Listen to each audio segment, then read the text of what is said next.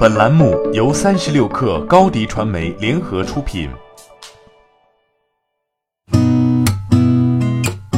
八点一刻，听互联网圈的新鲜事儿。今天是二零一九年九月二十九号，星期日。您好，我是金盛。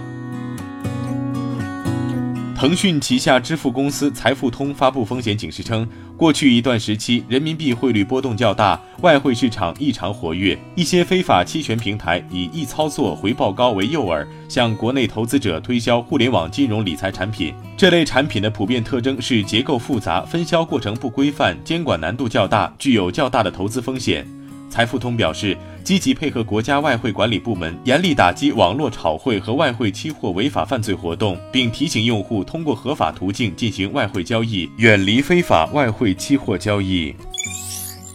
江西首家民营银行江西裕民银行昨天成立，首笔贷款授信仪式在南昌举行。江西裕民银行不仅是江西的第一家民营银行，是中国银保监会时隔两年半之后重启批筹的第一家民营银行，更是全国首批江西首家建设在 5G 网络之上的现代民营商业银行。江西裕民银行筹建前后经历五年，但从批筹到成立仅用了四个月，创下江西省银行业机构成立速度第一。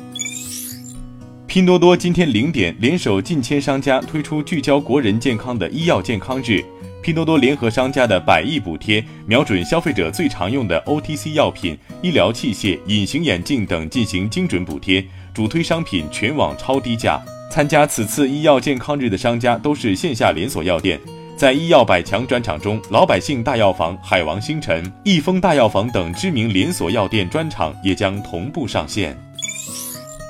深圳中级人民法院受理案件通知书显示，九月二十三号，华为诉深圳传音控股股份有限公司、深圳传音制造有限公司等公司著作权权属侵权纠纷一案已经立案。一位了解此案的知情人士说，华为这次起诉传音内容不算是特别重要的侵权，索赔金额也不大，但算是华为对传音专利方面的敲山震虎之举。华为方面回复界面新闻，暂不回应此事。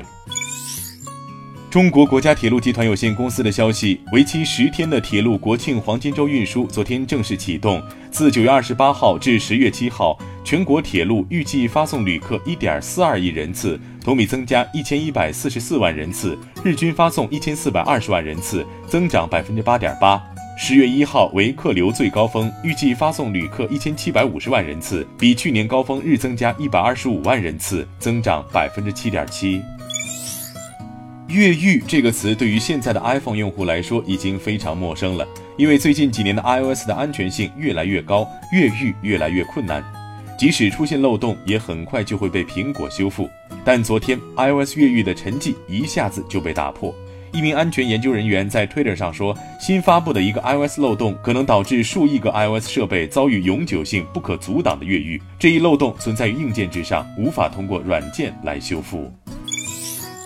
美国时间周五，索尼和迪士尼联合宣布，漫威影业将拍摄《蜘蛛侠：英雄归来》系列的第三部电影。这部电影仍由汤姆·霍兰德主演，定于二零二一年七月十六号上映。此前，漫威影业就漫威电影宇宙的未来进行了数周的谈判。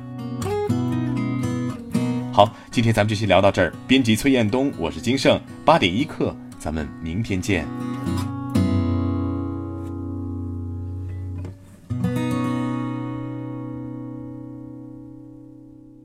欢迎加入三十六氪官方社群，添加微信 baby 三十六氪 b a b y 三六 k r，获取独家商业资讯，听大咖讲风口，聊创业，和上万客友一起交流学习。